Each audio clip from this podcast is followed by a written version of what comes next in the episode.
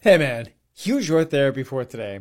Here's one life lesson that I learned early on, and it has benefited me greatly.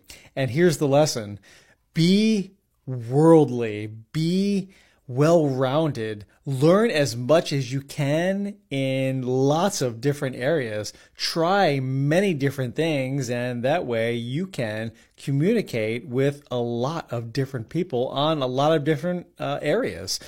You will be able to connect with, have something in common with other people if you practice being well rounded. That's just something that I picked up.